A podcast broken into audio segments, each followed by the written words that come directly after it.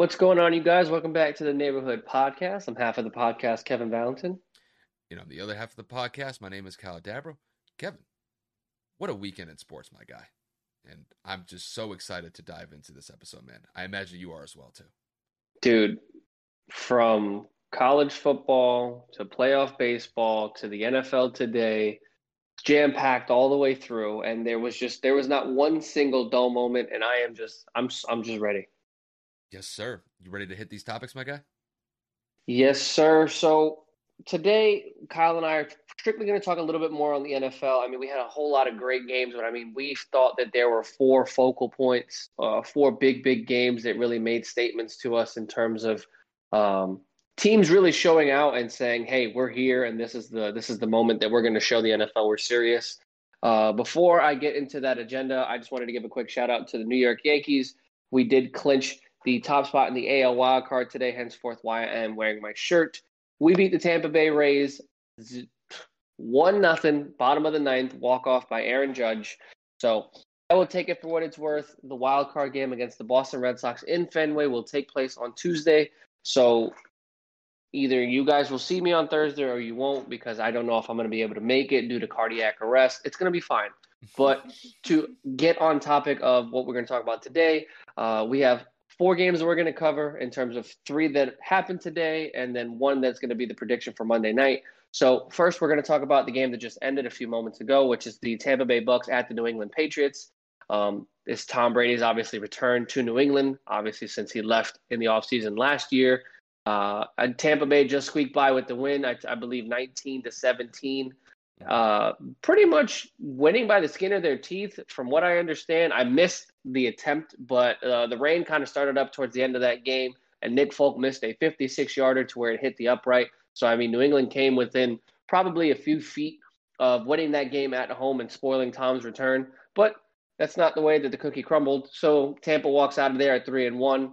Uh, we also are going to talk about the Carolina Panthers at the Dallas Cowboys and the complete annihilation that the Cowboys pretty much put onto the Carolina Panthers up until the fourth quarter, where Carolina started to claw their way back. But nevertheless, Dallas holds on and they move on to three and one as well. And then we were going to talk about the powerhouse matchup that Kyle and I predicted to go a completely different way. Mm-hmm. That we just tend to have these predictions in which you're just like, wait a minute. Like Why it went like, it went like completely the opposite way that we had in the first place. Like it wasn't even close. I I don't think anybody saw it coming other than Cardinals fans, but Arizona ends up going into LA and just mopping the floor with the Rams by the score of 37 to 20. And Kyler Murray looked like the MVP candidate that we all think he is.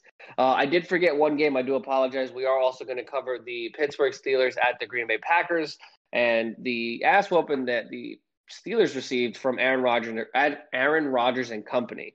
And then, of course, we're going to give our predictions for Monday night. That is the LA Ram, excuse me, LA Chargers at the Vegas Raiders. Reverse it. Um, it's in LA, so it'll be the uh, the Vegas Raiders going up against the uh, LA Chargers. Oh, I didn't think that was possible considering they just the, the Rams just played today at home, so I didn't know they were going to set the stadium all up again. No, like I have a tab like in Google Chrome, and like I just checked it for the uh, kind of like the the preview they kind of give ahead of the game.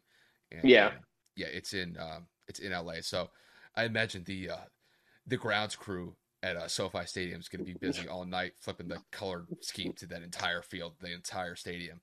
That that I always love like those those uh, time lapse videos that you see like over the course of like you know six all of them tearing up and building down, it all yeah. down, and then they build it all back up. Like I, I always think like those time lapse videos are so cool. So yeah, they'll uh they'll get that stadium ready for tomorrow night. Which that dude that Monday night matchup is going to be phenomenal. You got two teams in the top of the AFC West just going to go at it, and bro, these Monday night games have been really good so far. So and this is just another one to add as well.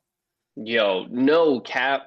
I cannot believe how on fire Monday night has been. Granted, it's the teams that are performing because the schedule just comes out. Nobody expected the Raiders to be as hot as they were on two Monday night games.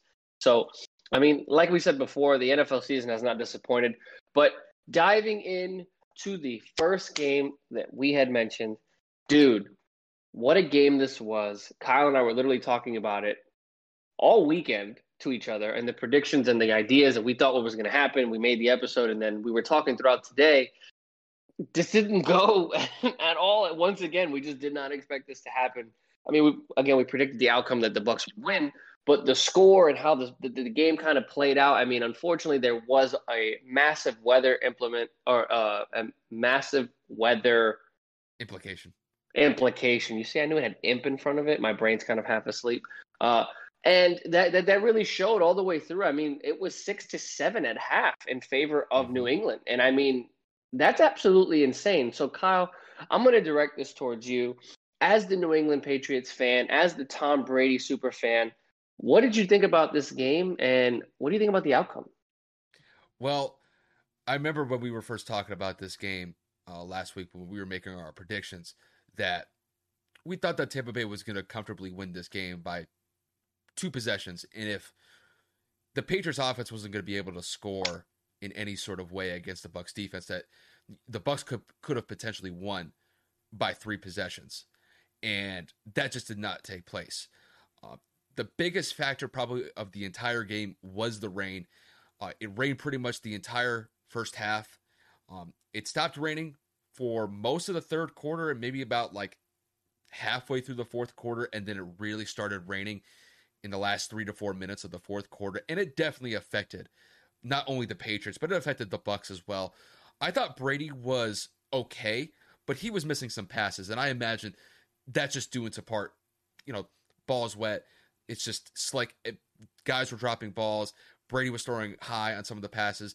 That's just what weather will do, and that's how it will impact the game. But you know, when I look at the X's and O's of this game, the Patriots played the Bucks as well as you could play them. I mean, like you said, the Bucks only won this game by 2 points and they only scored 19 points in the process.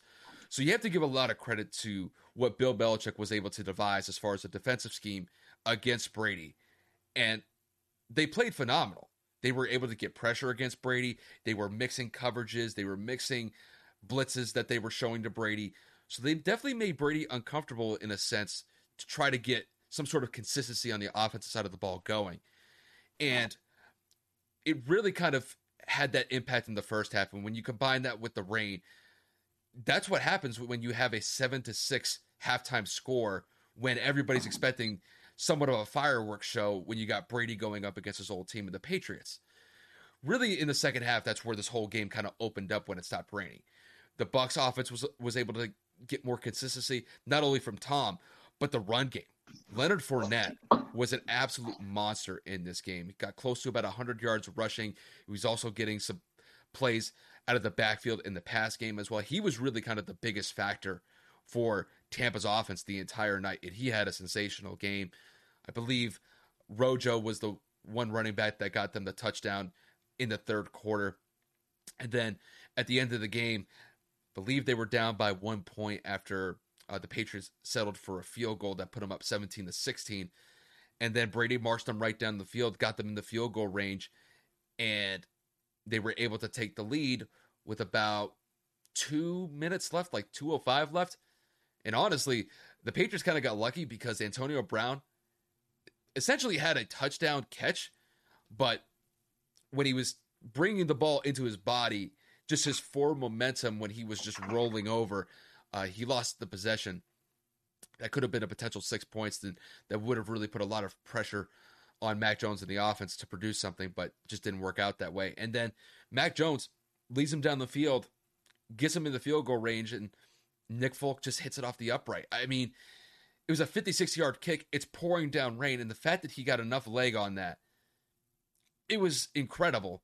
But he just missed it. I mean, he hit it right off the upright. So you know, when when I look at the results of this game, you know, like I said, the rain definitely played a factor.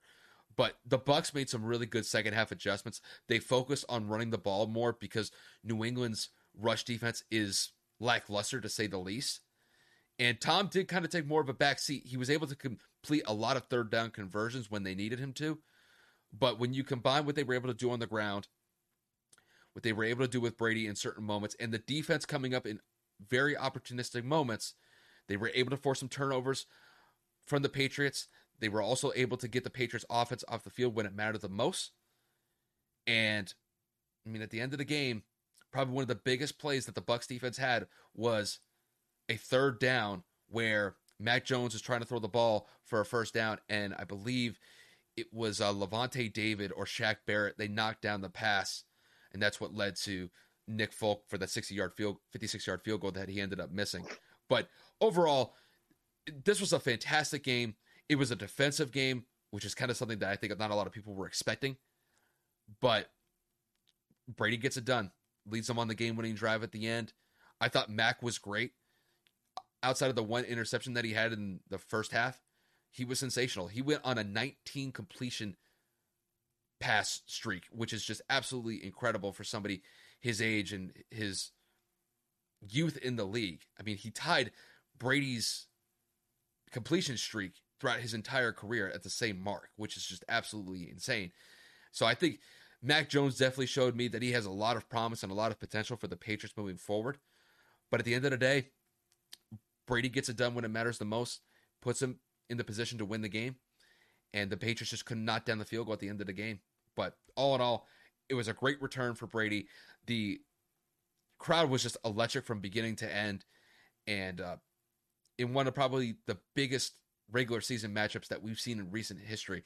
Uh, this game did not disappoint, and you know, speaking as a Patriot fan, it was definitely tough uh, to see you know Brady on the other side of the ball, but um, you know, he definitely definitely made his impact not only on this game, but you know, for me as a fan, and I definitely appreciate what he was able to do tonight, and he was definitely gracious and victory after it was all said and done. So I mean, fantastic game from beginning to end. And um, Kevin, I'll kick it to you from here. I mean, overall, from what I saw, again, um, wasn't really available to see a lot of it. I was kind of watching it from a distance, but that range has really kind of kept this to a limited basis. I mean, when you talk about weather and we're talking not breezy, uh, we're not talking about snow, we're talking about just straight rain that changes the dynamic of an entire playbook. That I mean, like you guys could have been practicing a specific way with a specific play call in mind. Everything's out the window. It becomes ground and pound football. I mean, for the most part, when you think of rain, you just think of a lot of rushing attempts. And that just was not the case for New England. I mean, you guys had a total of eight total carries. Damien Harris leading the way with four for negative one yards. That's absolutely horrendous. I understand that the Buccaneers have probably one of the best, if not the best, rush defense in the NFL. That does not mean you make your rookie quarterback in bad weather throw the football 40 times. Now, with that being said, the Buccaneers did run the ball 30 times for 119 yards, but Tom threw the ball 43 times. So, you know, I, the saying kind of goes if you can do it, I can do it better. I'm not really going to sit there and try to go toe to toe with the GOAT. I do respect uh, Bill Belichick's play calling ability in this game. Um, I do respect the fact that he was not going to shy away from Tampa Bay secondary because we all know that that's their weakest attribute on the defensive side of the ball. But again, I will reiterate: you don't not run the football just because you are scared of the outcome or you feel like you do not have the personnel for it. You have to establish the run game, and it takes one or two good runs to make that play action honest. And it may have made Mac's life a live uh, a, a whole lot easier for him throughout the night. So um, definitely something to look forward to throughout the future. Again, I do know that Mac went on that 19 completion streak, and he was able to really go out there and make a big difference uh, on that side of the ball. But you do have to establish that run game and kind of make it consistent because if not, if this is going to be a consistent pattern, I don't know what they're going to do when it actually does get dicey and competitive in the AFC. So we will see what happens go forward. Overall, like Kyle said, good game. It did turn up in the second half, and we did see some some beautiful passes and, and some beautiful connections. Um, but the goal gets it done in his first return back, and Tom has officially defeated every single NFL team out there. And I know not many quarterbacks can say that they've done that. You know what I'm saying? Like, was Peyton? I don't think Peyton was able to do it because Peyton lost to the Colts twice in the three years or four years he was in Denver. So yeah, no, Brett did it because Brett was able to beat the Packers. But I'm saying like there's not many quarterbacks that can go around and say they've beaten all 32 teams. Oh, absolutely. Because like I think there's only been four players that have actually done it. I know Brady's one of them. I just I don't know the other three players off the top of my head. But I will say this because we got to talk about the Buccaneers. Even though that they did win this game, they took some hits from this game, specifically on the injury front. Um, Carlton Davis went down with a quad injury, what actually looked like a pretty significant one. He had to be carted out of the stadium when he suffered that injury. I believe it was in the third quarter. And that already adds to a very weakened secondary for Tampa because Sean Murphy Bunting's out for the foreseeable future. I think he had a collarbone issue. Uh, Jamel Dean is going to be out for the next couple weeks. He's dealing with an injury. And then Antoine Winfield Jr., he left the game with a concussion. So you're, look, you're looking at, you know, four starters in Tampa secondary that are going to be out for for the foreseeable future. And granted, you know, they did take the win. They're currently sitting at 3 and 1, but you know, they, they just they just signed Richard Sherman just a couple days ago, and he's going to be thrusted into that starting role, you know, for the foreseeable future until they get all their guys back. So, you know, I think Tampa's defense they played pretty well against Mac. They were bringing constant pressure against Mac. They blitzed him a bunch of times tonight. I wouldn't be surprised if they blitzed him tw- probably closer to twenty times. Uh, when they, they got to him though, they got four sacks. They dig it. But I will say this Mac handled the pressure very well. He completed a lot of his passes. I think he was somewhere around like 12 of 16, 13 of 16 when he was presented with the blitz. And granted, he did have one interception against them, but he did have a touchdown against them. So, you know, when you look at this result from beginning to end, I think honestly both teams could take some positives away from this game. Obviously, the Bucks are probably going to take a little bit more positives since they did get the win. But dude, the Patriots made them earn it. This was a well fought game from beginning to end, and it basically goes against anything that we expected going into this game. But I think it was really compounded by the fact that it was just pouring for at least three quarters of the game. So, um, I just gotta say, like, dude, it was surreal. You know, just speaking as a Patriot fan right now. Granted, this is where the bias is gonna come in. Um, I know Tom was definitely feeling it. There's no doubt about it um, when the guy's been with that organization for 20 years. You know, he was one of the last guys to come out of the tunnel, the tunnel pregame, and you could tell that he was missing some of his passes. I don't know if that was just because it was raining or he was kind of feeling the moment of the game, but you know, when the game was over and he was, you know, greeting all of his former teammates, you know, I'm talking like Matthew Slater, uh, Chase Winovich, Devin McCourty, guys that have been there, been to war with the guy for years. You could just tell like the love is still there, the the admiration, respect. It goes beyond anything, simply just of what jersey you're wearing, and um, even when he was doing his post game interview with Michelle Tafoya after the game, he was holding it back. There, there's no doubt in my mind that he was definitely holding back tears, and I imagine that just the lead up to this game throughout the entire week. You know, it, it definitely put an emotional toll on him. And I think, you know, he's going to definitely keep the memories forever. And I think this is kind of one of those moments that he'll never forget. And honestly, this was probably one of his toughest games to ever play. You know, I talk about all the Super Bowls that he's played, all the AFC Championship games that he's played in the playoffs. I don't think any of those match what was going into this game tonight. This on an emotional level, you know, exceeds any of those. All those games prior, you know, there's there's pressure moments that he's, you know, exceeded expectations, but this was just this was a different beast by itself. And in the moments that mattered, he showed up again. I mean, bro, I've watched it for 20 years. I mean, there's nothing else to really expect. Like the guy just gets it done. And um I imagine that uh he's definitely going to remember uh, this game for a very long time. You know, going to be one of the most memorable games of his career. It's the return back to the place where it all started. So you can't really be mad at him for having those feelings or kind of look at him differently, like soft. I mean, when you do something for 20 whole years and then it all changes, you look at yourself like, wow, I didn't even uh, I didn't even know this all happened so quickly. You know, time just continues to fly, and and that's where we are. And speaking of time flying, the episode must continue because we can talk about this for 20, 30 minutes in and of itself because that's yeah. just how much weight this game carried, especially to you. I can't even imagine the emotional aspect of how this goes. But before we go to the next segment, I just gotta say, Tom, you're still on my wall, buddy. Always will. Always oh, it was will. like romantic. Always will, buddy. So, shout out to Tom, man, the goat. I have my uh my qualms with him over the battles with the Colts, but can't take away from what it is. The guy's the goat for the reason, and just another showing tonight, leading his team down to victory, and did what he needed to do. It, it, bro, it was just cool to see him back in Foxborough. It just something felt right about. Just something felt right about that. Warms a special place in your heart. Our boy was home. He was home. Oh God, here we go. So, speaking of home, the Dallas Cowboys were home too, but they oh, were against the Carolina Panthers, and obviously the Panthers going into this game being one of the last few undefeated teams in the NFL, and Dallas being one of the hotter teams in the league, um, starting off 0-1 against the Super Bowl defending champs, and then you know winning two good games, one against the uh, the Titans, uh, excuse me, one against the Chargers and then I can't even remember what their last game was. What was that? What was the other game that they won? They beat the brakes off the Eagles. Oh, right. And then that absolute annihilation on Monday night that I thought was going to go in favor of the Eagles.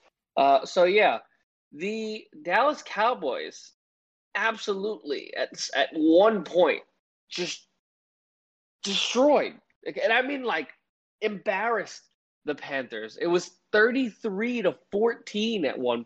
And I mean, like, holy shit. Yeah. It got pretty bad pretty quick. And Trevon Diggs, let, let, let, let me start with this man. He has five total interceptions by himself. That is more than almost every single NFL team outside of one. And I the name of the team escapes me, but this one team has six interceptions. So he basically he he is better than 31 other teams in the interception category, which is absolutely insane. So shout out to Diggs. But I mean, the Cowboys go out there and they do it again, man. They literally went out there and they did what they needed to do. They handled business. Granted, Carolina did end up coming back in the fourth quarter. They try to make it a closer game, but holy shit. The Cowboys are here, and it started with Dak Prescott's stellar play.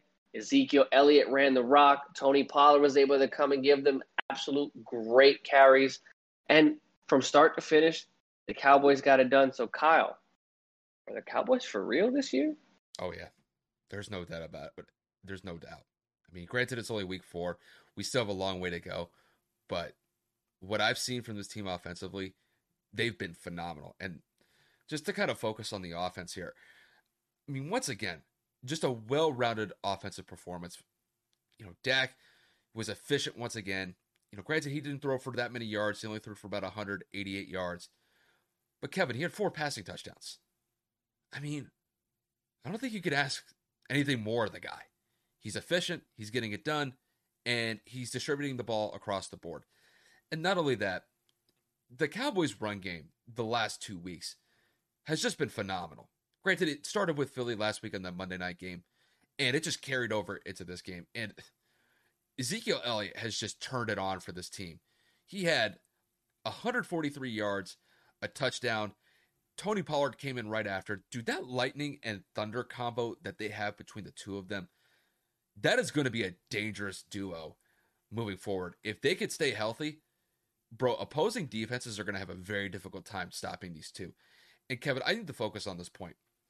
The biggest unsung hero in this game, and nobody ever mentions it, is the offensive line. Kevin, the gaps that Zeke and Tony Pollard can run through, they were literally a man or two wide. They, bro, they would just get they would get the rock and they would shoot through it like it was nothing. They, they didn't even have to make a cut. Dallas's offensive line controlled this game from beginning to end, and it just established that run game in such a significant way. And even though that Carolina was up 14 to 13 at halftime, the Cowboys just went on a 20-0 run in the third quarter where not only was the defense getting stops, but the Cowboys were able to turn those stops into points. And the game was essentially out of reach at the end of the third quarter. I mean, the Cowboys were up 19 going into the fourth quarter. I'm not going to say the game's over, but Carolina's going to have a hell of a time getting back into it. And defensively, I just thought the Cowboys were phenomenal once again. Trevon Diggs is just a beast. Four games in, he's got five interceptions, and he had two in this game against Sam Darnold. And to add to that, the Cowboys had five sacks. They were able to bring constant pressure against Sam Darnold the entire day. And defensively, if they can keep this up, this is going to be a very tough team to beat because their defense has always been the point of contention in the last couple of years. The offense has been able to get it done for the most part. It's just the defense has really been leaky. They've been giving up so many points the last couple that's, of years. But that's generous. Like, but they've really rounded out this unit very well. And that's despite the fact that they're hurt. They have a lot of players that are not even playing on this team right now. Like Demarcus Lawrence is one, for example, that he's going to be out for another probably month and a half. You know, they've established themselves as the best team in the NFC East. But I have to be honest with you, they're probably like a top three or four team in the NFC. You know, I have probably the Cardinals, the Rams, and the Bucks, maybe the Packers, kind of like in that mix. But the Cowboys are definitely a top five team in the NFC, and you can make a very good case that they're top five, top 10 team in the league across the board. So give a lot of credit to Dallas. They showed up. This is kind of one of those games that I think a lot of people would expect Dallas to kind of falter under the pressure. But they sh- they shine today, bro. And they beat an undefeated team in the Carolina Panthers. Granted, the Panthers may have been a little bit overhyped just based on who they had played the first three weeks, but this is a huge win for Dallas, and um, this is definitely a team to contend with. Dude. There's no doubt about it. The number that I have to circle because I've realized I'm I'm I'm that guy that I always need to circle something from the game is the yards per carry for the Dallas Cowboys. 7.2. They ran the ball for 245 yards. Like Carolina's defense could not stop anything today. Like the like Kyle said, the Dallas Cowboys offensive line absolutely controlled the line of scrimmage, and they made sure that their presence was known. Mike, seven point two yards per carry as a team. I granted only three people rushed the ball, but that includes Dak's scrambles, four for thirty-five yards. But my seven point Kyle, that's huge. It's basically almost an entire first down just running the ball. Like you hand the ball off, it's almost going for the whole thing, the whole 10 yards. Absolutely insane. And I just, and Dak was untouched. Dak had no set. Dak was not sacked one time. The Carolina defense before this game was legitimately ranked number one in almost every single statistical category. And they were just mopped off the face of the earth and to switch topics on from defense to defense, like Kyle said, the Dallas Cowboy defense and Trevon Diggs or Traquan Diggs it's need it's Trevon. Okay, I was right. Need to be given some respect. And Lord knows when those injuries do recover and those players do come back, this defense low key could end up being a top 10 defense in the league. I mean, if Trevon's going to go out there and have an interception every single game, he's on pace for damn near fucking like 18 picks this season. So they're playing very well. The offense is getting it done. They're running the ball effectively, and they're just limiting the turnovers as well. Dak had no interceptions. That's four touchdowns, no interceptions, and only 188 yards. That's what you need to do to win football games. Granted, they did allow that 14, 14 point fourth quarter, but some would argue that's garbage time, and you know, Dallas took their foot off the gas pedal. So you can make an argument that Gall. I keep saying Gallus. What the hell? You could make the argument that Dallas. Um, I don't even know where my train of thought was going with that. Oh my god. The point is, Dallas could have made this a lot worse for Carolina, and I felt like they kind of like eased up a bit, and that's why Carolina was able to claw their way back into the game. But I agree with Kyle completely definitely a top five team in the NFC. You could make the argument top 10 in the NFL, but they're doing what they need to do, and they're definitely doing it on one side when they weren't expected to, and that's the defensive end. So shout out to Dallas's defense. Shout out to the defensive coordinator. Uh, oh my God, he was the head coach of the Falcons, Dan Quinn. Mm-hmm. He has changed everything about this defense, They went and drafted six defensive players in last year's draft, and they're all coming out to play, man. That whole next man up concept is coming out very well for Dallas. So we will see what happens as the week uh, as the year progresses. But I'm not gonna get too hyped because every time you do, Dallas is like the Mets and a couple of other teams. They win a few games, and everyone's like, "Oh, we're going to the Super Bowl." I give them their credit; they're playing great football, but there's still a whole season left to go, and there is a lot to prove. Yeah, but I think just the way that they've started, bro, they've just they've got off to a great start. And I just can't believe how well this defense has played. And the amount of turnovers that they're forcing. I, I remember in that week one matchup against the Bucks, even though that they lost that game, they forced four turnovers against the Buccaneers. I mean, as a, as a defense, I mean, it doesn't get much better than that. And they got to Brady as well. So, granted, I think they took that week one loss very well. They didn't get too psychologically beat down from that one, and they've just kind of taken this ride, this three game winning streak, um, in stride. I think it's indicative of where this team could go. I think this team has con- there's a de- there's definitely a confidence with this team that I haven't seen from them in the past. And I think it really kind of starts from the defense. I think finally the defense has the confidence to be able to make these plays and not only that, they're getting it from unsung heroes because big name players are still out dealing with injuries. You know, like Micah Parsons is one in particular. He, I mean, he's off to a really good start this year.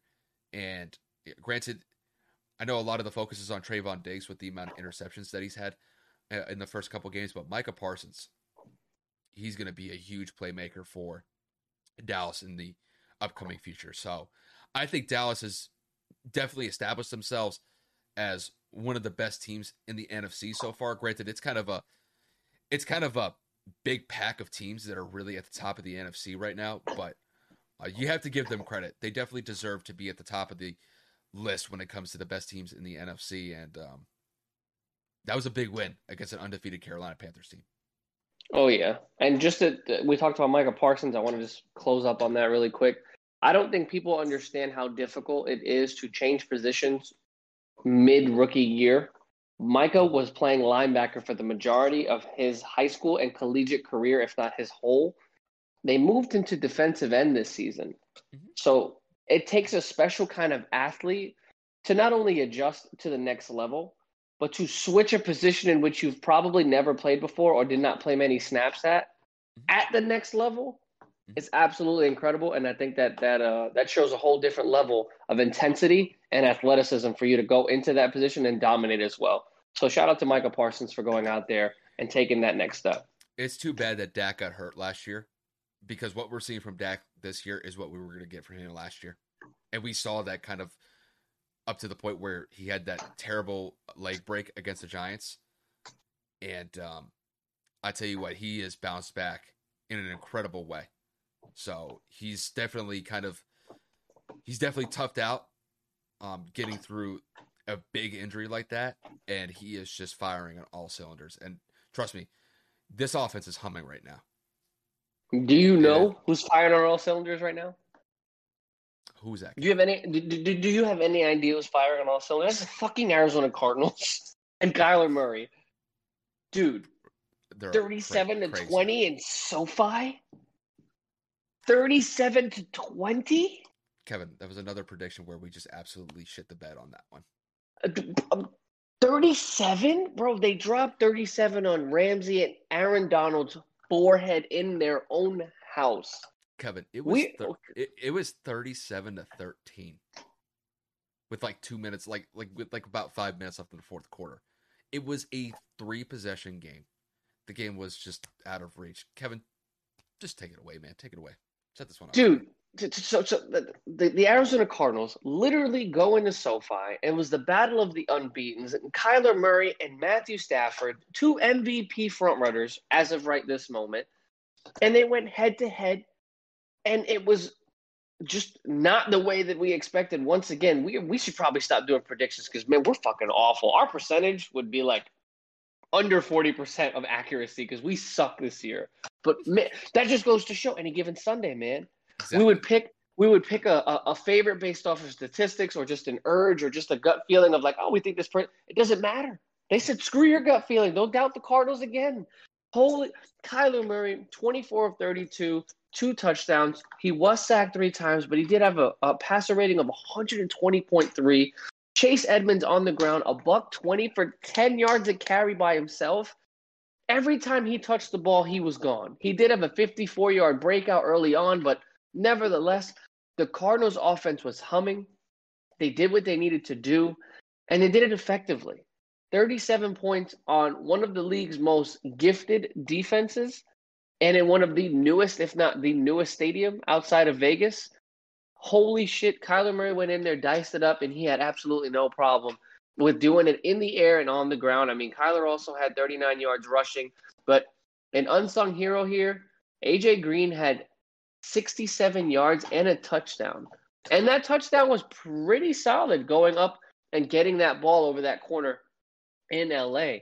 But overall, I, I, I, think that this really showed Arizona is probably the best team in the NFC right this very moment. And I don't want to say that it's close. I'm not disrespecting the other teams. I'm not saying that the Rams can't come back and win their next matchup, which is eventually going to happen because they are division rivals. But as of right now, if the season were to end today, the Arizona Cardinals are the best team in the NFC, and I don't think it's close. I think that they're they're capitalizing on both sides of the football, both defensively and offensively, and they made adjustments. They understood what the assignment was and how accurate and deadly that uh, LA offense was, and they came prepared. Granted, they didn't sack Matthew Stafford, so the turnover ratio really only was that one interception that Stafford have and the fumble on Sony Michel. But dude, Arizona the real deal, man. Kyler was really going out there saying, "Carry this on my back real quick." Mm-hmm.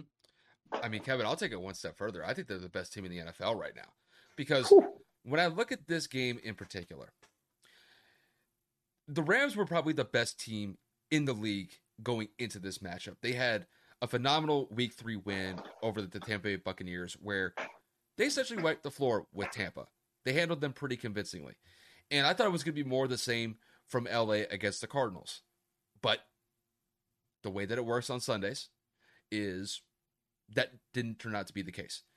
The Cardinals were outstanding from beginning to end in this game. And it's kind of the one of the things that I was kind of focusing on going into this matchup because even though they, they were 3 and 0, they've had some performances where they've been really good for one half of football and then in the other half of the football game they've kind of struggled or they've kind of taken their foot off the pedal. But the main factors behind this win today was first of all, they didn't turn the ball over. They had probably one of the most offensive balanced performances in all of week four. And they were able to turn the Rams turnovers into points.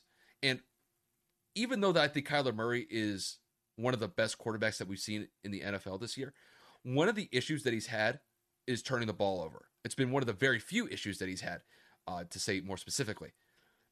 And even though he's thrown four interceptions through the first four games of the season, and going up against a really good Rams defense, he didn't turn the ball over whatsoever today. He was great against them. He was efficient. He was able to extend the plays with his feet, and he was able to dice up that Rams secondary fairly easily. And to kind of add to the offensive performance that they had, the balanced attack from the run game was apparent. The fact that they were able to get over 200 yards rushing on the ground, like you mentioned, uh, Chase Edmonds had about 120 yards on the ground. You combine that with some carries from James Conner, Kyler Murray extending plays with his feet. You combine that with the 268 yards and two touchdowns that Kyler threw in the air. That's a phenomenal performance against a really good defense in the Rams. Probably one of the best offensive performances I've seen all year. And defensively, I thought the Cardinals were sensational in slowing down the Rams offense for basically the entire game. They were able to pick off Matt Stafford in the first half, along with stripping the ball from Sony Michel, and they turned those turnovers into touchdowns. And the Cardinals held the Rams to 13 points until the third quarter and for most of the fourth quarter. So when you look at playing a full 60 minutes, the Cardinals did that from beginning to end today. They're currently sitting at 4 0. And granted, it might be prisoner of the moment, but I think this is the best team in the NFL. Find me another team. Don't worry, I'll wait. Hey man, you make a valid point. I was trying to just kind of keep it in the realm of the a, uh, NFC, but they did it, man. They they went out and that's the biggest thing to me is we've been hyping up this Rams team, and I mean they've been doing it on all fronts. And obviously, last week was a big statement game, beating the defending Super Bowl champions. And we thought that this division battle was going to be a tough one, but man, for Arizona to flip the script, change the narrative, and then dominate them on their home field. And by them, I mean the Rams. What a game. I wish I would have been able to watch this. I was I'm one of those people that doesn't have cable. So I was watching on my phone on a streaming service and it continued to cut in and out. So every time I would see something, it would reverse or rewind or whatever. So I wasn't able to watch it consistently. I saw flashes. I saw the touchdown to AJ Green. I did see Matt Stafford throw that touchdown to Van Jefferson. You know, shout out to Van Jefferson, former Gator. Uh, but overall, man, what a game. I cannot wait for the rematch. Obviously, the NFC West is the most competitive division in football. So whenever these any of these four teams combat against one another, they're always phenomenal games. And I just look to see how the Rams adjust and can Arizona keep it going. What what a game this was in general. And it's funny because Chandler Jones nor um, JJ Watt were able to get a sack, which is kind of showing the kudos. It, it, not only crazy, but it does show the kudos to the Rams' offensive line. Obviously, like I said, Stafford not being sacked at all, but turnovers were crucial, and the Rams lost the turnover battle. Usually, in term, that usually means that they're going to lose a football game. But it's on to next week, and that's what both teams need to uh, need to remember one more point about the Rams. Uh, the Rams kind of looked like the Bucks from last week. The Bucks offensively were able to move the ball up and down the field. It's just that they couldn't punch it in the end zone. And the Rams today, they had some drives where they were able to move the ball down the field, but the drives just stalled out. And that's kind of the thing in probably the first month of the season is you know, teams can be able to, you know, get a couple first downs, but once they get into that other team's territory, they just can't put a couple plays together to get them not only into the red zone but put them in for a potential touchdown. And I think that's just kind of one of the things that you're going to see just through the first, you know, 4 weeks of the season. Just teams are able to kind of get drives going, but they just stall out. And that's what happened to the Rams today. They just had drives that stalled out. But you got to give a lot of credit to the Cardinals defense. That Cardinals secondary has been shaky to say the least, in some of the games that mm-hmm. they've played this year. But I mean, to be able to hold the Rams to 13 points for basically most of the game, outside of maybe one garbage time touchdown, dude, they came to play today. And I don't think it's really that much of a controversial statement to say that at this current moment that they're the best team in the NFL. That is prisoner in a moment. I totally understand that. But I think it's well deserved. I think you know, to kind of like close out like the first month of the season. I think they definitely deserve that top spot. Hey, when you talk about prisoner of the moment, this next game, uh, I can't say prisoner of the moment, but I can definitely say somebody feeling like they a prisoner in their own house, and that is the Pittsburgh Steelers and Ben Roethlisberger losing to the Green Bay Packers and Aaron Rodgers by the score of 17 to 27. And I know what you're probably thinking. What do you mean by prisoner?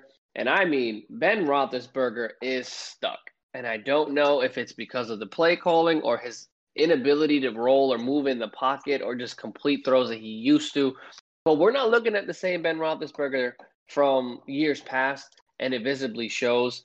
So, I mean, Kyle, one in three.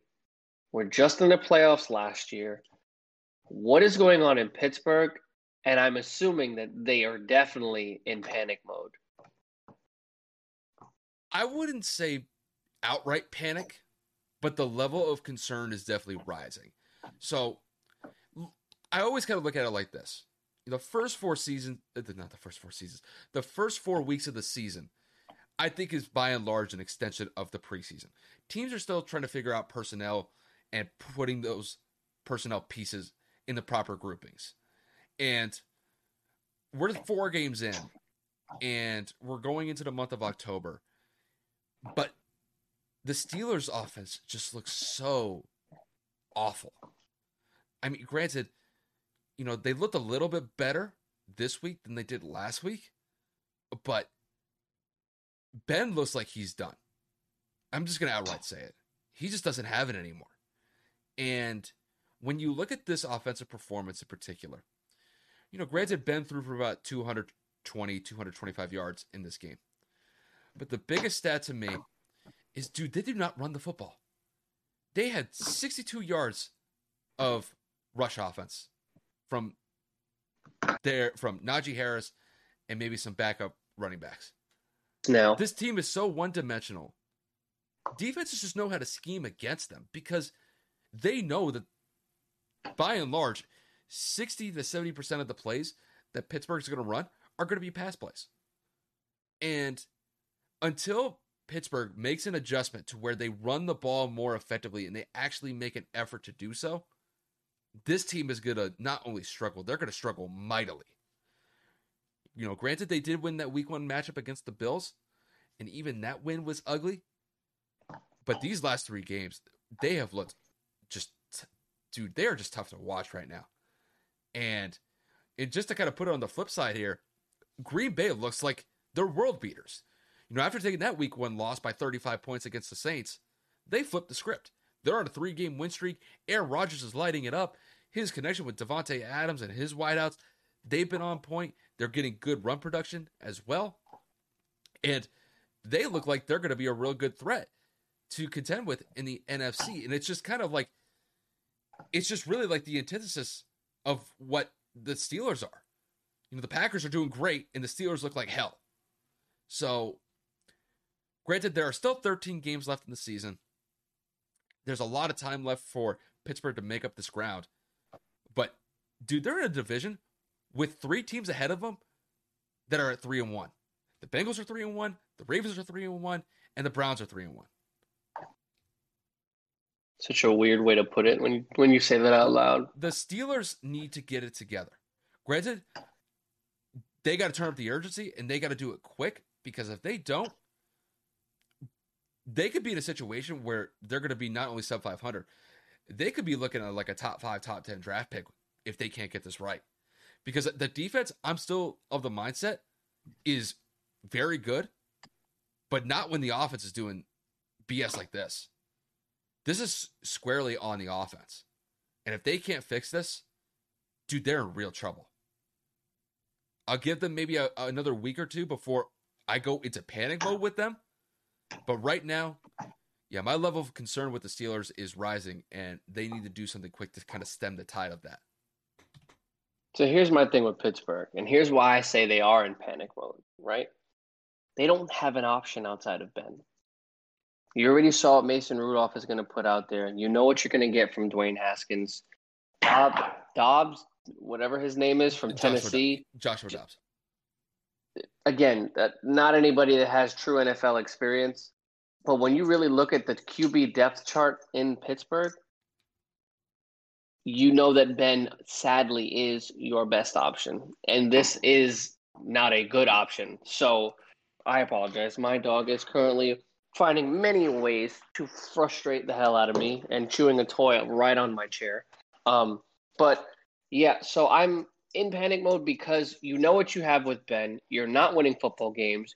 Your defense is single-handedly keeping you in most of these games because in my in my opinion, this game could have been a, a shit ton worse if their defense wasn't as good as they are because they had three sacks on Aaron Rodgers.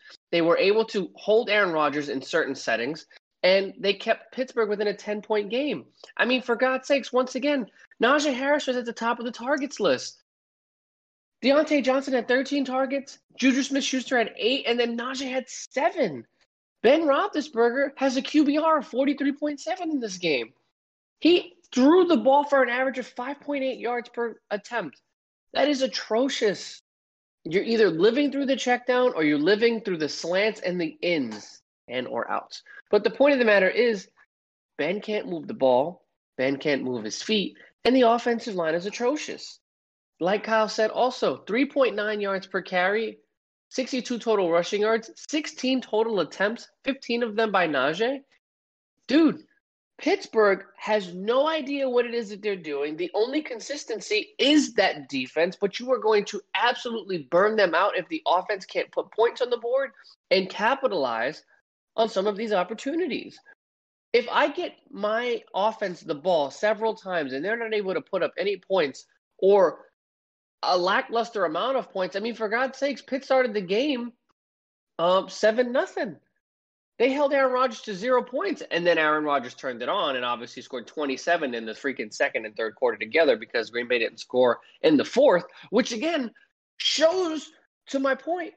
Pitt's defense is legitimately carrying them into the games that they have and keeping them as close as they are because offensively, Mike Tomlin and that team just cannot get anything together. And when you're unable to run the football, you don't have a backup plan and you can't consistently uh, throw the ball and put it in the air like you're used to. I mean, Ben Roethlisberger is known for his his big body and being able to rotate and get out of sacks and like kind of like extend plays. But if you can't put the ball down the field, which is what you're literally known for for the majority of your career, I think that that is absolutely insane. And I think that Pittsburgh needs to go to the drawing board and figure out if playing Ben Roethlisberger for the rest of the year is going to bode well for them. I mean, he's averaging like over 35 attempts per game. Another game where he's thrown the ball 40 plus times. So if you want him to make it to the end of the season, I think you really need to incorporate a run game or you need to make a move in by the trade deadline or in this coming free agency or the draft and redraft that offensive line. Mm-hmm. One and three, disgusting. And the fact that everybody in your division is three and one, including the Bengals, who have been the butt of the division for the last, I don't know, five years, doesn't bode well for Pittsburgh. And I don't know if it's going to get any better because it doesn't look like Pittsburgh's willing to change anything because they've been doing the same thing for the last four weeks. It starts up front for me. You know, I, I remember we were talking a little bit about the Dallas Cowboys um, in one of our previous segments just a couple minutes ago. And we were talking about just how physically dominant they were against the Carolina Panthers um, in that week four matchup. When I look at what the Steelers have offensively for their um, O line, bro, it sucks. That's why they're not running the ball. They just have no confidence because I think it's kind of a well known fact that their offensive line really has struggled. And they are one of the more weaker offensive lines that a team is able to field this year. So that kind of leaves yourself in a situation where you're just entirely dependent on Big Ben to kind of carry you. But the fact of the matter is, it just leaves your offense so one dimensional. And Ben can't do it like that anymore. He, he can't carry this team like he w- used to, like a decade plus or, you know, five years ago. Just can't do it anymore. Granted, you know, you look at somebody like the Buffalo Bills, and how much they rely on Josh Allen, you know, they're throwing the ball at least 60 to 70% of the time. But Josh Allen is in his 20s. He hasn't accrued the time and the tenure that Big Ben has. And I just think that, bro, the, the hits on Ben, they're adding up. And I think at this point, I'm going to kind of agree with you to a certain extent. I don't know if he's going to be able to get through the season. I, no. I think I think what's eventually going to happen, and you know, God forbid this happens to him. I just think it's going to be one hit, and that might be it. We saw it with Drew Brees last year. Drew Brees took one hit and he cracked twelve ribs. And you know, I am not I am not praying for Big Ben to get no, no, no, not, not at all. No, no, you're making a point. That. It's the truth, though. It, it genuinely just, it's is. just the game is so, the game is still violent. I know they still protect the quarterback, but these hits, they just add up. And all it takes is one. It's all it takes. Dude, and with Ben how, has with, had with, with how brittle he is right now, it may not take much. Ben Ben has had a really good offensive line for the majority of his career, right? Mm-hmm. Ben has also been a durable quarterback in terms of playing through injuries. Like I said in our last episode, take it from someone who's had a shitty offensive line up until the last recent two two or three years since we've drafted Quenton Nelson, mm-hmm. bro, that ruins careers. That ends careers. Andrew Luck is a prime example, and I know Andrew is a whole lot younger and it's a whole different situation. But if you're consistently relying on his arm to bail you out of situations, to make up for the lack of an offensive line, mm-hmm. you're going to get your quarterback injured. You're going to lose football games. And it's not a formula for success, bro. You can't run the ball. You're not going to win a football game. You're not going to continue. I mean, for God's sakes, TJ Watt just signed this massive deal. And he's now stuck in Pittsburgh because he knows that literally he is the only reason amongst other players on that side of the ball that is keeping this offense together. And they just can't get it going. And I think Mike Tomlin, low key, might be on the hot seat if they continue to lose because this is on him in the front office for making this this exception. I mean, giving Ben what fifteen million dollars to come back this year, big steep financially. You guys weren't really in a place where you could afford that. I mean, you signed Dwayne Haskins this offseason too, but ooh, like that. What, what was that going to do? Is Dwayne Haskins really your guy in the future? No. And if you if you were worried, right? If you if you knew that Ben was owed a certain amount of money this season, and you came to a point where you were able to cut that total in half, you should have diverted that those funds to either building an offensive line, getting a piece. There are plenty of offensive linemen available this free agency, or you go out there and you pay a backup quarterback, a good backup quarterback, somebody that we know that has experience, that has been successful with that experience. Not Mason Rudolph being absolute dog shit last season, not Dwayne Haskins, who absolutely pissed away his career in Washington and the way he was acting and his irresponsibility and his lack of performance with being a top lottery pick. Your quarterback room is absolutely horrible. And then your star player, one of your best franchise players in history, is damn near 58 years old, but you want him to go out there and put up 25, 30 points a game. It's not a formula for success, and I think Mike Tomlin in the front office is solely responsible. And it's going to leave quite a question for the offseason going into, you know, the after the end of the year. You know, granted, there's still time that they could figure this out, but it's like a question. Oh, yeah. ha- you know, the questions that are going to arise from this. Okay, well, what part of the offense do we fix first? And from what I see, there's two things colliding at the same time. You got Ben, who's on his way out after this season, because he's done after this year. They, it's over. And trying to fix the offensive line. So I imagine they're going to be looking in the draft to really bolster this offensive line. Or draft and, a quarterback. But no, I think they're going to do both. It's just that what do you want to spend your top of the line draft capital on? Because you're going to have a first round pick to work with. But yeah what are you going to use it for? Going to use it for an offensive lineman, or are you going to use it for your a possible quarterback replacement after Ben's done? So, like if you look at the Patriots, you know they went into this draft looking to get Mac Jones, and they were able to get them, uh, able to get Mac, and even despite the fact that you know he's going through his growing pains, he's shown enough promise and potential as long as he stays upright and he remains healthy that he's got a promising career in the NFL.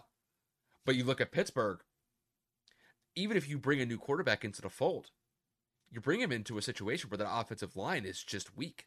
It's inept. And Kevin, you of all people know what happens when you have an inept, weak offensive line. Your quarterback's going to get destroyed. Joe Burrow got destroyed last year, shredded his. And it showed. It showed. You didn't have one, and it cost him. It's it's just one of those things that I cannot stress this enough. How important an offensive line is. Hell, you can even go back to the Super Bowl last year when the Chiefs were playing against the Buccaneers. The Chiefs were missing two of their offensive starting offensive linemen. And the Bucks front seven just had their way with them the entire game. Pat was running for his life the entire game. If you don't have an offensive line, your team's going to go nowhere. So if you're the Pittsburgh Steelers, you got to look at bolstering this offensive line going into the draft, possibly bringing some free agents to go along with possibly replacing Big Ben after this year. So they got a lot to work with here. But um, well, they they they lost the Pouncey brother, right? He retired. Yeah. And then they lost Andre Villanueva to a division rival, nonetheless, to Baltimore. Mm-hmm. And um, I I don't know enough about their offensive line in depth, but I do know that two of those players are Pro Bowlers. One was your blind side, and one was your starting center for the last decade. So you lose two pillars like that, and I mean, who's to say that you know they weren't destined to fail right from the get go? But I mean, there was a team in our next topic that was projected to fail, and I mean fail pretty heavily. But that's not the case this year. The Las Vegas Raiders are one of the last undefeated teams in the NFL, and they are going head to head with another division matchup against the LA Chargers. Now I know it's in LA, so at SoFi Stadium. Um, we're talking about one of the potential best games of the year thus far. And again, it's on a Monday night. Again, shout out to ESPN for the schedule because these games have been immaculate. But Kyle, I got to ask you, bro. Justin Herbert, Derek Carr have been playing lights out football. Mm-hmm. The Raiders are shocking the world, and the Chargers are looking to make a name for themselves. Can this AFC West showdown live up to the hype, and can these quarterbacks put on a show? Oh, absolutely. I mean, when you look at what Justin Herbert was able to do against the Chiefs last week, he was sensational. I remember we were talking about uh, that matchup before it took place. Uh, one of the things that I've always been kind of concerned with with Justin Herbert is that he is turnover prone. He is prone to throwing interceptions, not just one, but multiple interceptions in the games that he plays. But last week in particular against the Chiefs, he really kind of shocked me with how well rounded he was in that performance against Kansas City. And I do think that he can carry that type of performance into week four against the Raiders. I granted the Chargers are at home. They're two and one.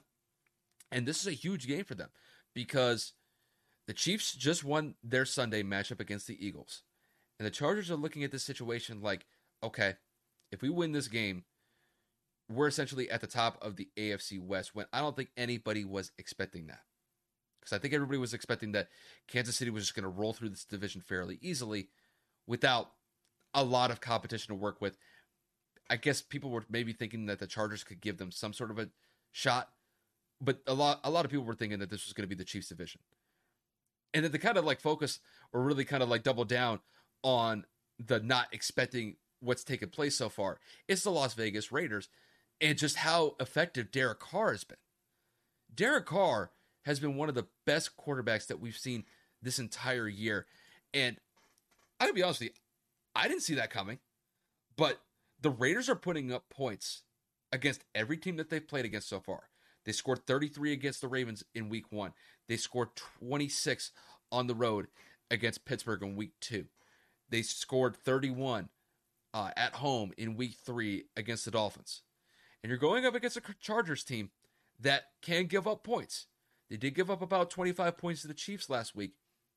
Granted, they had a decent defensive performance against the Cowboys, but I do think that Derek Carr can find some exploits in this defense that the Chargers have. So this is going to be a great quarterback matchup. And Kevin, just to kind of kick it to you, um, what do you think the game is going to end up being? Do you see this going in favor of the Raiders or do you see this going in favor of the Chargers? If I'm going to be honest, I have the Chargers solely because of the defensive ability of one player, Asante Samuel Jr. The man has made his presence known all over the field and he's living up to his father's name. And he is just everywhere, creating havoc with pass deflections, great coverage I mean, you name it, he's there. I mean, Derwin James on that side of the field as well. I just believe that the overall defensive capabilities of the Chargers is that much better. And I mean, they're in for a, a big matchup this week. Obviously, uh, Darren Waller, obviously, um, Ruggs, and uh, Bryan Edwards have been playing absolutely out of their mind. Josh Jacobs is questionable. Hunter Renfrow has been kind of nice for the Raiders. So Hunter Renfrow is is like a third down favorite, kind of like a, a, younger Wes Welker. I mean, a lot of players are just saying that he is kind of like slept on, and he creates separation. He's fast. He's got reliable hands. So he's kind of like, excuse me, more like their Cole Beasley. That's a little bit more comparable because I mean, Wes Welker was one of the best, if not the best, slot receiver in NFL history. Uh, neither here nor there. But I mean, Justin Herbert's hot. He's coming off of a great division game against Patrick Mahomes. It is a home game for them. Austin Ekeler, Mike Williams, and Keenan Allen have been playing very well, and they're healthy right now. Knock on wood. I'm not taking away from the Raiders' success. I'm not taking away from the fact that they're in a place that nobody, including myself and you, saw them being in. But I just think genuinely Justin Herbert's better than Derek, and, and, I just think he's got a better arm. I think that offensively they have more weapons, and I think that their defense is playing better than the Raiders is. I mean, I don't know. Again, that's just my opinion, but dude, Asante Samuel Jr. is not. You know, I'm a defensive guy, bro. He's nice. And Derwin James on the side, uh, uh, being back from the torn meniscus last year, bro, that secondary is totally different, totally different than it was last year. And I love watching them play. Yeah, I'm gonna be in agreement with you on this one. I just like the way that the Chargers are going right now. You know, they had that big win on the road against KC, where I don't think a lot of people were expecting um, the Chargers to roll in there and to get that win because I think a lot of people were kind of shocked by the fact that the the Chiefs had that kind of surprise loss to the Ravens on the road by one point, but then it was even more of a surprising loss that they lost to the Chargers right after that.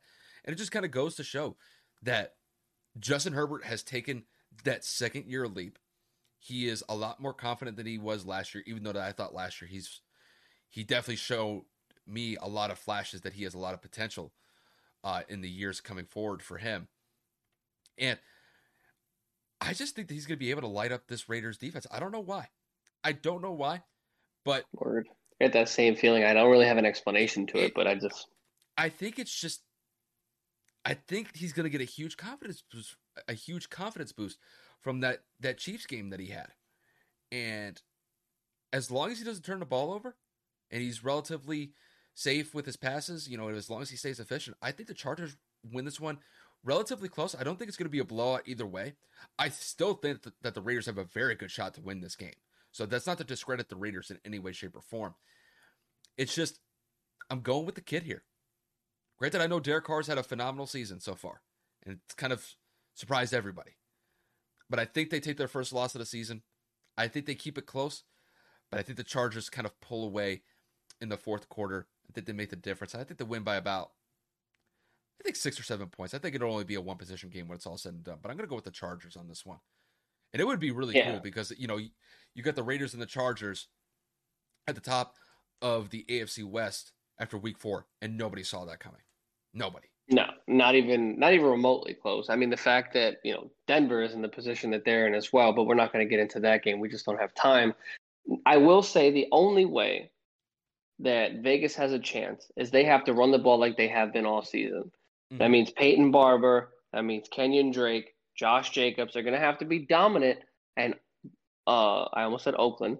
Vegas is going to have to move the front four of LA in order to establish the line of scrimmage dominance, which is going to create play action and is going to make life a lot easier for Derek Carr in those three to five step drops and he's going to be able to poke holes like he has been in defenses all season. I mean, for God's sakes, the man has 1,200 yards already and six touchdowns. That is absolutely incredible. So, once again, Oakland's got to establish dominance. They have to run the football, and then it'll be a lot closer. And again, I, I mean, to be a lot closer than six points is three points, if not a tie game. Mm-hmm. And I mean, I believe that the Rams, excuse me, wow, I saw LA um, the Chargers are favored by three. So I wouldn't be surprised. This game literally comes down to the final possession and first person to have a turnover, or at least turnover in the quarter, because I do expect there to be some interceptions thrown just because both defenses have been playing very well.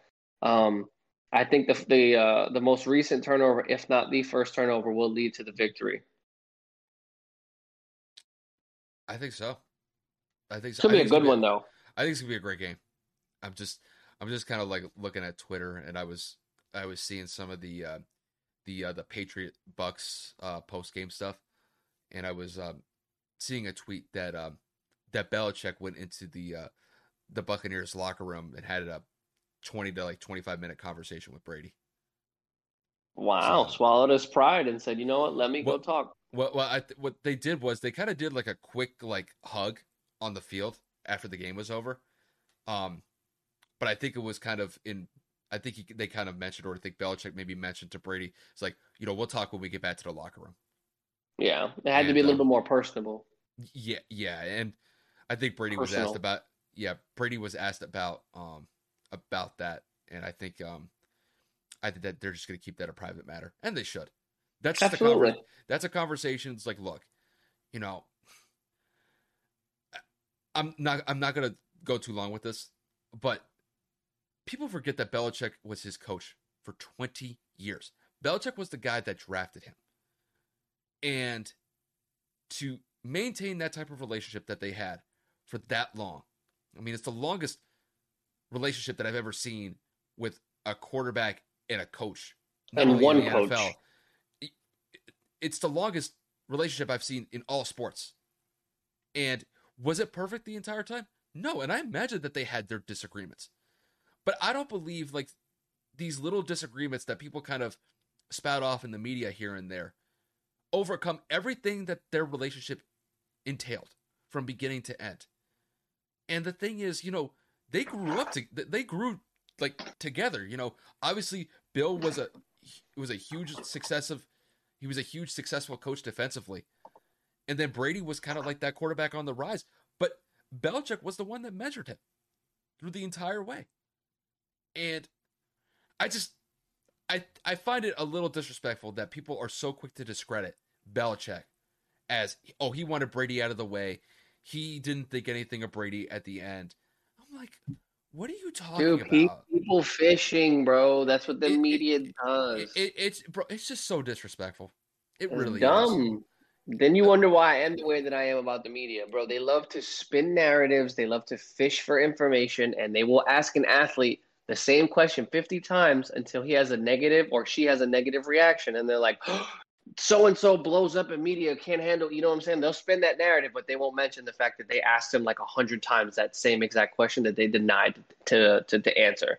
But again that's that's neither here nor there. We know that Belichick and Tom Brady mm-hmm. are both professionals. We know that they love each other to a certain extent. And without one or the other their dominance over the last two decades probably would have never happened you can't. I mean, I, I, I, I wouldn't have been complaining, but you know, it's neither here nor there. Also, they would have never had the same success if you get rid of one or the other. Exactly. No, no. So they, um, but people obviously but people, have a lot to talk about. So, but people are quick to forget that because they want to say, "Oh, one's better, one's better than the other," and I'm like, bro, they. You know what? You, you know what's better than the other? What? The fact that we have gone up in subscribers from 219 to 223 in the last four days. Yeah, we have. So I just needed to throw that out there because I was literally, I, I don't know why, I just legit, I was like, oh my God, we've literally been growing exponentially over the last three weeks. But, uh, dude, the, the, the, the narrative that, that, that everyone wants to spin on this topic with Brady and Belichick, the fact that it, it literally wasn't even about the Bucks and Patriots most of the week was so annoying to constantly read or see a video or something. Can we talk about the game, bro? I feel like AI. Can we talk about the game and not these two people? It's so much bigger than them, man. Like I understand the narrative and why because it's it's just what you think about. But dude, we had a great football game tonight. We had an overall good matchup and a successful Sunday but everybody wants to make it about Brady and Belichick. I just, to me, I'm not a Patriots fan at all.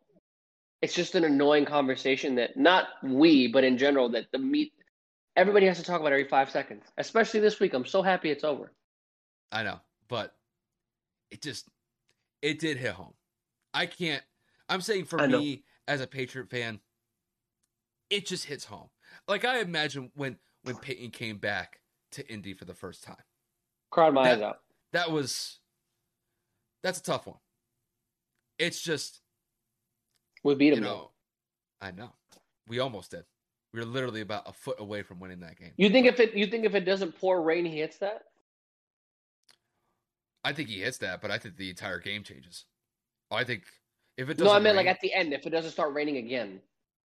Yeah, I think he hits that for 56 yeah. yards. If it, if mm. that rain was even like 50% less of what it was doing at the time, yeah, I think he hits that. Bro, but, Nick I mean, Folk it, is like 50 years old. But bro, he hit like 36 straight field goals before he missed that one. he hadn't missed until I, I don't think he missed a field goal for like a year, like like a season and a half, because he hadn't missed a field goal from week three on from last year. It's wild. granted, granted, he might be old, might be older than Brady for God's sakes, but bro, he was getting it done. What else are you gonna say? But yeah, I mean, had it not even rained like um the way that it did it in for most of the game, I think you see the more offensive high power scoring that we were kind of expecting from this game. But the rain definitely was a significant factor. And anybody that tells me different, they're just lying. Bro, I played the sport. When it rains, it just everything slows down. You just don't have the explosiveness that you typically do when it's dry. But I think that just wraps about up, Kev. What do you think?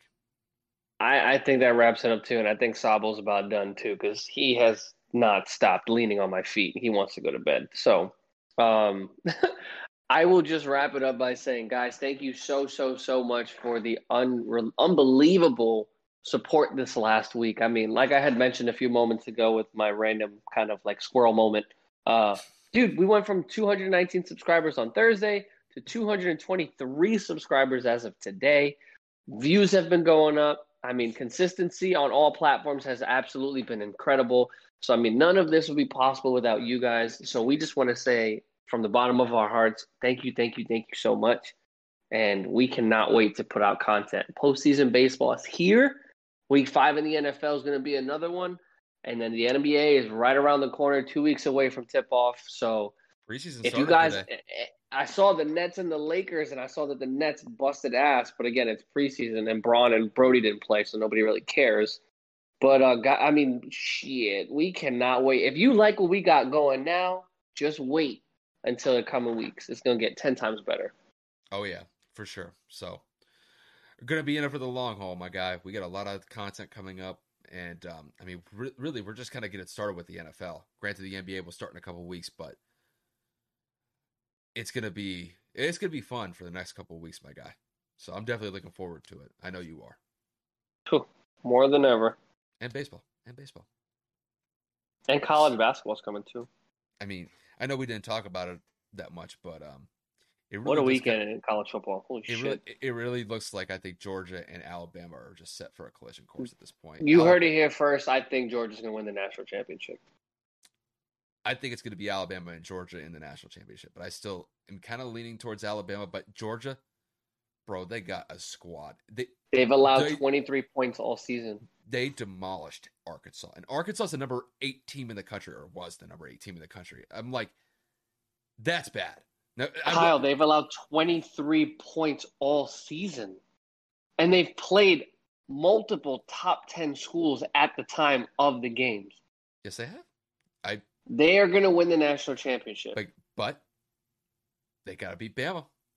Bama has be... played one ranked school. They played. All, They played Ole Miss. They played Ole Miss today, but they spanked them off the face of the earth. Old Miss should have never been ranked because I'm pretty sure Old Miss wasn't playing anybody either. That's the problem with these rankings. They get so excited because they're undefeated, but they're not playing nobody. Alabama barely beat Florida. Florida just lost to Kentucky. So I'm not even going to get into what the hell Florida put me through on Saturday. The uh, point of the matter is, Georgia has probably had the hardest schedule and has had the best result thus far mm-hmm. and has shut out two schools back to back weeks and held Clemson to six points. Yeah, no, three points. But Clemson's not even that good this year. But I'm saying in general, at the time in which Clemson was highly favored and ranked, Georgia yeah. absolutely shut that down. Mm-hmm. Bro, I, Georgia's by far better than Alabama in almost every statistical category that isn't on the offensive side. I don't dispute that. It's just that Alabama's at the king is basically king of the hill right now, and Georgia's got to knock them off. That's just how I see it. Georgia's definitely a team that I think can contend with Alabama. It's just they got to beat them. And Georgia. And the only time we'll see that is going to be in the national championship. Because Kevin, no, because here's the thing. Georgia has been so close a couple times. They've been so close, and um, they just find ways, just find new ways to get so close, and then they lose. Dude, it's it. different though, man. This is this is they, they got a squad. You know, they, this is dominant defense, bro. This is they, dominating defense. This kind of reminds me of Bama's defense from last year because Bama had a squad defensively last year. Yeah, but, but they let they let they let up a lot of points to a lot of schools. I mean, for God's sakes, they gave they let Florida have thirty eight. But still won. They won it all when it was all said I know. I, I know. It, when push comes to shove, Bama, you don't bet against Nick Saban in Alabama. But this year, I'm just saying, Georgia I'm, looks like, uh, woo. But I'm saying, like, that psychological impact that, okay, we got to beat Bama as far as Georgia's concerned. You still got to get past the fact that you're going up against arguably what the best team in college football that's been around for what the last decade. But so, I think I think Georgia's done losing to them. That's the point I'm trying to make. I think I think Kirby and those boys are absolutely fed up and they're ready to just say, "We're coming for you, Nick. Coming for you, Bama. Y'all better get ready, bro. Back to back shutouts it, is enough for me, man. It, if they can't get it against them this year, I don't think it ain't go. It it ain't gonna get much better. Yeah, it, this, this this is this, the year to this go. This is their year because because Alabama's defense is not that good this year. Because I look at it like what LSU did a couple years ago with Joe Burrow. They had that one year and they maximized it. Yep. Georgia has to do the same thing. Ride that defense, bro. Yep, because it'll carry you to the championship. Hell, yeah, bro, thirty-seven to nothing. yeah, it, bro, it was a smackdown. Nothing. It was a smackdown. It was a smackdown, bro. It was over, bro. Before we get into a college football realm, it is 1.30 in the morning on this lovely Monday early morning. I know mm-hmm. Kyle and I got a lot of things to do, and Kyle's got to upload a lot of these videos because he is a saint and does the technology stuff. But uh, guys, again, thank you, thank you, thank you so much for the support, and we will be seeing you again this week. Well, you probably be seeing Kyle. If you see me or not, it's gonna be kind of based upon what they end up doing for me on Tuesday. So you know, we shall see. Kyle's gonna probably have to check on me multiple times on Tuesday. Yeah, we're gonna have to make sure that you know Kevin doesn't end up in the hospital from cardiac arrest this weekend because, or on Tuesday they play the Red Sox on Tuesday. Mm, yep. It's gonna go one or two ways, Kev. One of two ways. We're actually going to show up offensively and actually make me happy, or we're just going to forget how to play baseball, and then the bullpen is just going to like shit the. I don't know, man. Cole's going on three days rest, and we were going against Eovaldi. We've rocked Eovaldi in his last three games we've played against him. So, I mean, statistically, we should win this game. But when I say that, normally we don't. So I'm just going to say whatever happens, happens. But yeah, um, Kyle's going to have to check on me religiously on uh, on Tuesday evening. And if you don't hear from me, you know why. I just pray that it doesn't come down to your to Gary Sanchez. I'm not doing this. Kyle and I had a 20 minute conversation while I was on the way to my girlfriend's house today. Oh, 20 minutes. I was absolutely destroying Gary Sanchez. Slumps don't last two and a half years, don't, don't they? I'm going to bed. Yeah, but with that said, you guys, that'll wrap it up from here. Like Kevin mentioned, uh, we'll see you guys later this week. We'll definitely talk about the week five matchups in the NFL. Um, we'll also talk about um, the power rankings that we'll put out on Tuesday. Um, that'll take place after the uh, the Monday night game between the uh, Chargers and the Raiders, and then um, I imagine we'll probably ha- we might record some segments uh, throughout the week, just depending on what happens with baseball. And I will say this: if the Yankees do win, I think Kevin will probably be happy to talk about uh, the Yankees beating the Red Sox in the AL wild card matchup. So yeah, you know, I mean, hey, could be, it, could be a possibility. It, listen, listen, listen, listen. It's like what uh I forget who I was talking to where they said like if we beat so and so, oh, it's like I've talked to multiple Ohio State and Michigan fans, and like I mean multiple. They all say even if we don't go to the national championship, if we beat the other school, that is enough for us. Yep. And if we go to the playoffs and we have to play Boston, which is the exact situation this year, to get to the, at least the ALDS, and we beat Boston, as petty and stupid as it sounds, the goal is always to win a World Series and championship. But to know that we kept Boston from doing it, even if we go home packing the next week, we sent you home early first. And that's enough for me because yep. the way that the, the, the way that we have been going, we should not be in the situation that we're in. But alas, the stars aligned and we're in the playoffs. And if we could beat Boston, I'm okay with that and I'm good. You got bragging rights. That's, That's all I need. But yeah, with that said, you guys that'll wrap it up from here. You know, just thank you guys for tuning in, whether you're watching it on YouTube or listening to it on our audio platform audio platforms. We definitely appreciate that. Uh, we'll see you guys later this week, and uh, take it easy, you guys. Hey guys, it's Miriam Love here, and I want to share something very special with you. Check out my new release, All In, the Spanish remixes, out now on Electric House Records. And always remember, be love, share love, all love.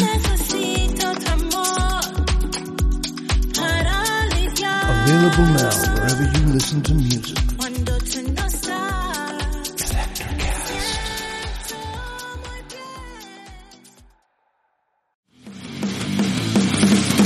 Introducing the Deep Leadership Podcast. Leadership is a people business. That's the philosophy of your podcast host, John Rennie. John Rennie. As a former submarine officer who spent 22 years leading businesses in corporate America before starting his own manufacturing business, he knows that leadership matters. Leadership matters. Deep Leadership is real world, actionable leadership advice from John and his expert guests. Become a leader worth following. Subscribe today. Electricast.